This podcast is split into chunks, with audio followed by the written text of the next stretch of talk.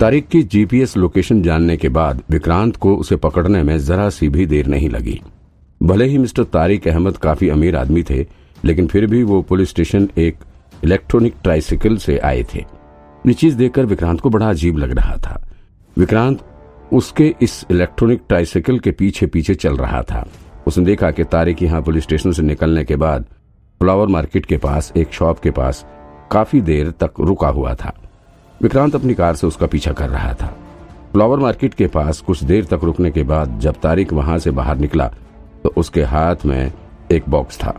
उसने अपने दोनों हाथ से इस बॉक्स को पकड़ रखा था और फिर इसे लाकर उसने अपने इलेक्ट्रॉनिक ट्राइसाइकिल पर रख दिया और फिर वहाँ से चल पड़ा। इस वक्त तारिक के चेहरे का रंग बदला हुआ सा नज़र आ रहा था। इस वक्त तारिक के चेहरे का रंग बदला हुआ नज़र आ रहा था। ऐसा लग रहा था कि वो डरा हुआ है और किसी की नज़रों से बचने की कोशिश कर रहा था। विक्रांत धीरे धीरे उसके पीछे चलने लगा। तारिक यहाँ फ्लावर मार्केट से निकलने के बाद सीधे ही अपने घर की तरफ़ निकल पड़ा। उसका घर भी यहीं फ्लावर मार्केट के पीछे की गली में था। वहाँ गली में लाइन से काफ़ी सारे बंगले बने हुए थे। ये काफ़ी पौश एरिया लग रहा था। यहाँ मौजूद बंगलों की कीमत कई करोड़ में थी।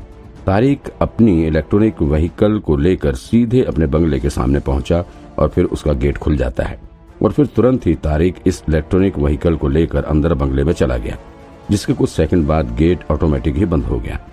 विक्रांत अपनी गाड़ी लेकर इस गेट के ठीक सामने खड़ा था और अंदर का नज़ारा देखने की कोशिश कर रहा था, लेकिन उसे कुछ भी नज़र नहीं आ रहा था, क्योंकि इस गेट को इस तरह से कवर किया गया था कि बाहर से अंदर की तरफ़ कोई कुछ नहीं देख पा रहा था। गाड़ी में बैठे बैठे विक्रांत अपना सिर उठाकर अंदर झांकने की कोशिश कर रहा था, लेकिन उसे कुछ नज़र नहीं आ रहा था। बस इतना समझ आ रहा था कि अंदर यार्ड में तारिक इलेक्ट्रॉनिक व्हीकल पर लदे सामान को उतार कर नीचे रख रहा था।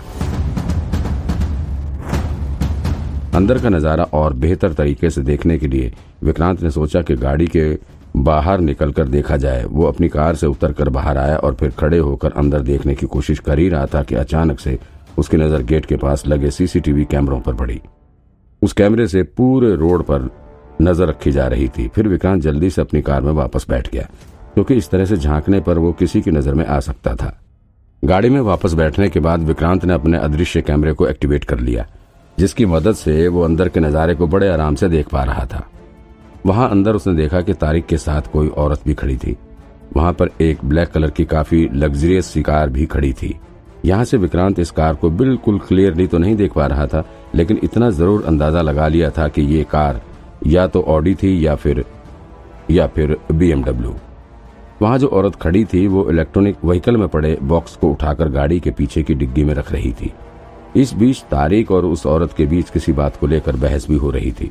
वो औरत काफ़ी गुस्से में दिख रही थी। वहाँ बाहर पड़ा सामान काफ़ी ज़्यादा था, जो कि गाड़ी की डिग्गी में नहीं आ रहा था। इस वजह से उस औरत ने कुछ सामान कार की पिछली सीट पर रख दिया। अब तक उन दोनों के बीच काफ़ी तेज बहस होने लगी थी और फिर थोड़ी देर तक बहस करने के बाद वो औरत गुस्से में ही वहाँ से अंदर की तरफ़ चली गई और फिर इसके बाद तारिक ने कुछ बॉक्स उठाकर गाड़ी की बैक सीट में डाल दिया।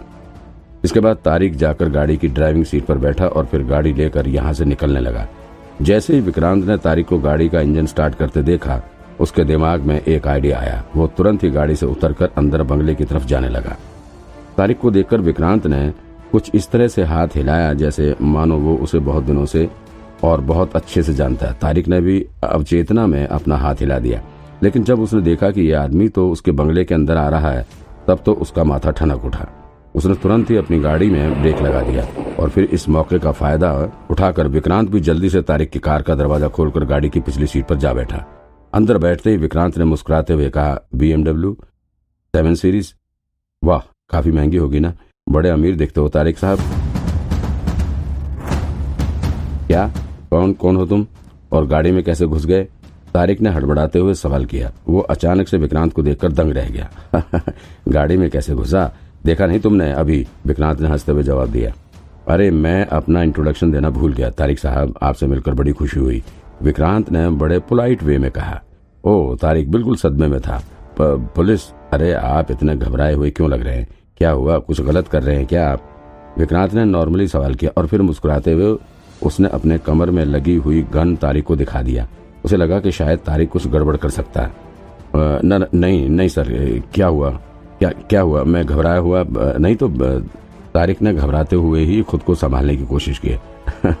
ठीक है ठीक है विक्रांत ने जवाब दिया। देखिए मिस्टर तारिक मैंने सुना है कि आपको पुराने सामान यानी कि जो ऐतिहासिक सामान होते हैं उसकी अच्छी खासी नॉलेज है। तो मैं बस आपसे उसी के बारे में कुछ सवाल पूछने आया हूँ। आप जैसे ही जवाब दे देंगे, मैं तुरंत चला जाऊँगा। क्या, कौन? किसने बताया आपको ये? मुझे इन सब चीज़ों के बारे में कुछ नॉलेज नहीं है। तारिक ने जवाब दिया। दरअसल तारिक ने, तारिक ये जानने की कोशिश कर रहा था कि विक्रांत कहाँ से आया हुआ है और किसने इसे यहाँ भेजा है। देखिए तारिक साहब, सीधा सवाल है। विक्रांत ने सीरियस होते हुए कहा, आपने इगतपुरी वाले केस के बारे में तो सुना ही होगा। वहाँ पर मकबरे के भीतर से कुछ सामान गायब हुआ है और वहाँ पर एक आदमी की डेड बॉडी भी मिली है। मैं उस केस का इंचार्ज हूँ। बस मैं आपसे इतना जानना चाहता हूँ कि ये जो मकबरे वगैरह के सामान चोरी होते हैं इन्हें कहाँ बेचा जाता है? इसकी मार्केट कहाँ है?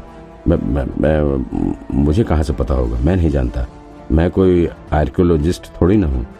आप पुरातत्व विभाग जाइए। मैं भला आपकी मदद कैसे कर सकता हूँ? तारिक आसानी से कुछ भी बताने के मूड में नहीं था। देखिए, जिस चोर ने मकबरे से चोरी की है, वो तो वहाँ से काफ़ी सामान चुरा कर ले गया है।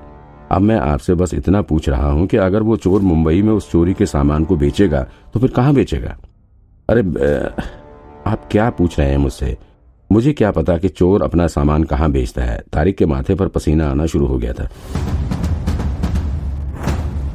देखिए, मैं फूल का व्यापारी हूँ, बुके वगैरह बेचता हूँ, बस। और जो आप बात कर रहे हैं, मुझे उन सब चीज़ों के बारे में कुछ पता नहीं है। नहीं पता है। चलिए फिर। विक्रांत ने अपना सिर हिलाते हुए कहा अच्छा तारिक साहब ये क्या है? इसमें क्या रखा है? इतना कहते हुए विक्रांत ने अपनी सीट के बगल में रखा हुआ बॉक्स उठा लिया और फिर उसे खोलने की कोशिश करने लग गया। अरे वो, वो उसे क्यों खोल रहे हैं? तारिक ने विक्रांत को रोकते हुए कहा। लेकिन विक्रांत उसकी कहा सुनने वाला था। उसने फटाफट इस इस पैकेट को खोल लिया। पैकेट के भीतर एक बुके रखा हुआ था और फिर उसके बीच में लाल रंग का एक वेस यानी कि फ्लावर पॉट रखा हुआ था। ये फ्लावर पॉट कोई मामूली नहीं था। बल्कि देखने में ही काफ़ी पुराना और बेहद कीमती लग रहा था। ये क्या है? बड़ा कीमती लग रहा है? क्यों तारिक साहब? विक्रांत ने तारिक की तरफ़ देखकर मुस्कुराते हुए कहा, विक्रांत अच्छे से जानता था कि तारिक पुरानी चीज़ों की खरीद फरोख्त करता है।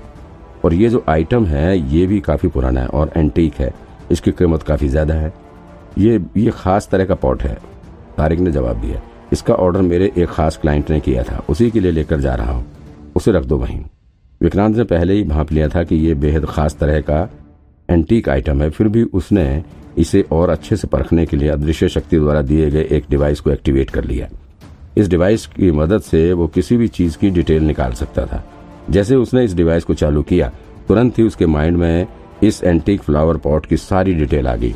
ये फ्लावर पॉट नवाब हामिद खां के समय की थी, जो कि इगतपुरी के नवाब हुआ करते थे। ये आइटम पोर्सलिन से बना हुआ था और इसका डिज़ाइन बहुत ही एंटीक था। विक्रांत के अदृश्य डिवाइस ने इसकी कीमत तो नहीं बताई, लेकिन फिर भी विक्रांत ने अंदाज़ा लगा लिया था कि इस फ्लावर पॉट की कीमत लाखों में है। विक्रांत को पता चल चुका था कि तारिक उससे झूठ बोल रहा है। ये फ्लावर पॉट बेशकीमती है और देश की ऐतिहासिक धरोहर भी है। तारिक जानबूझकर इसकी कीमत छुपाने की कोशिश कर रहा था। और सबसे बड़ी बात यह फ्लावर पॉट नवाब हामिद के समय का है। और ऐसे में पुराने और एंटीक सामान की खरीद फरोख्त करना कानूनन जुर्म है। तारिक साहब, आपका ये फ्लावर पॉट तो बहुत ही खूबसूरत है, मुझे बहुत पसंद है ये। मैं इसे लेना चाहता हूँ। बताओ, कितने में बेचोगे? विक्रांत ने तारिक की तरफ़ देखते हुए कहा, क्या क्या मतलब? मैं समझा नहीं, तारिक का चेहरा पसीने से भीग चुका था।